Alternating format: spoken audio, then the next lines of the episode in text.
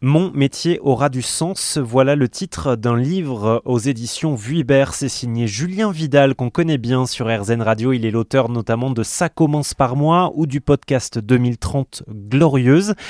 Bonjour Julien, bienvenue sur RZN. Bonjour Olivier. Julien Vidal, euh, trouver du sens à son travail, est-ce que c'est accessible à toutes et tous, euh, vous pensez? Alors non seulement je le pense, mais en plus je le sais, c'est le travail que je fais avec le podcast 2030 Glorieux, c'est de sortir du parisianisme élitiste euh, qui identifierait que des personnes de milieux aisés euh, avec des études assez euh, élevées, alors que en réalité, quand on regarde bien dans le podcast, je suis allé partout, avec tous les âges, tous les talents, toutes les compétences, tous les niveaux d'études pour montrer qu'en réalité, quelques que ce soit euh, l'endroit d'où on vient et, ce qu'on a envie de développer dans nos vies, on peut justement mettre du sens. Forcément, il y en a qui ont plus de facilité que d'autres. Ça, le déterminisme euh, social, malheureusement, euh, est encore bien ancré en France.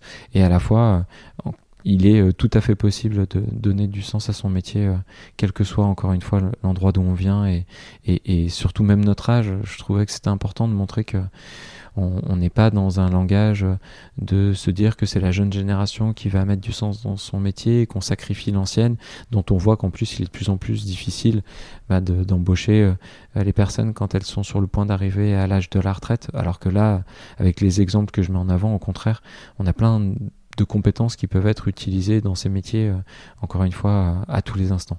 Et justement, est-ce que vous avez quelques exemples de métiers qui existent déjà ou, ou euh, de, personnes que vous avez rencontrées qui ont utilisé, on va dire, l'existant pour donner plus de sens à, leur travail? Bah, Par exemple, celui de directeur de ressourcerie. On voit tout à fait ce que c'est une ressourcerie. C'est un lieu où on collecte, où on revalorise, où on crée des événements. Il y a besoin de coordination. Il y aura besoin aussi de, comptabilité. Il y a besoin d'administration. Bah, dans des lieux comme ça, on peut redonner du sens à son travail parce que euh, il pourrait y en avoir euh, une ou même plus dans les grandes villes, mais en fait presque une par commune de France. Donc il y a plus de 36 000 de mémoire communes en France. Euh, il y a l'exemple de valoriste qui était en fait un très très vieux métier parce que quelques centaines d'années en arrière, on déconstruisait euh, les chantiers, les bâtiments euh, en réutilisant les matériaux et donc on organisait comme ça euh, des grands valorisations à ciel ouvert pour que les pierres, pour que les métaux, pour que plein de choses soient réutilisées sur de nouveaux chantiers.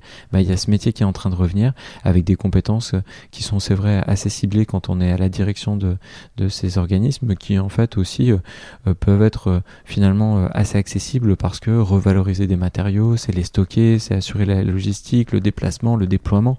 Et donc là, on s'imagine aussi très bien euh, des gens qui feraient ces métiers partout en France, parce que le bâtiment, c'est pour l'instant le secteur qui génère le plus de déchets, mais qui pourrait en réalité très vite être le plus gros pourvoyeur de ressources. Une dernière question, euh, euh, Julien, qui est plus générale. on parle souvent du monde d'après comme un monde à éviter des conséquences qu'on n'a pas envie de vivre, hein, parce qu'elles ont l'air assez terribles. Comment est-ce qu'on peut donner envie de vivre dans ce monde d'après, de le rendre euh, désirable sur certains points au moins En réalité, il faut arrêter de parler du monde d'après comme quelque chose qui va exister. Il faut se rendre compte que le monde d'après, il existe déjà. Avec les 2030 Glorieux, je fais ce travail d'aller identifier toutes ces personnes qui le constituent, qui en sont les signaux faibles des mondes d'après, et qui montrent, justement de manière tout à fait désirable, qu'elles, elles travaillent non pas à faire le moins de mal possible, mais au contraire à créer et à participer à de nouvelles abondances. On dit que l'écologie est décroissante, c'est faux. C'est le monde actuel qui est décroissant. Il est décroissant en sens, en bienveillance, en, en espérance de vie, en bonne santé, en amour, en humour, en tellement de choses.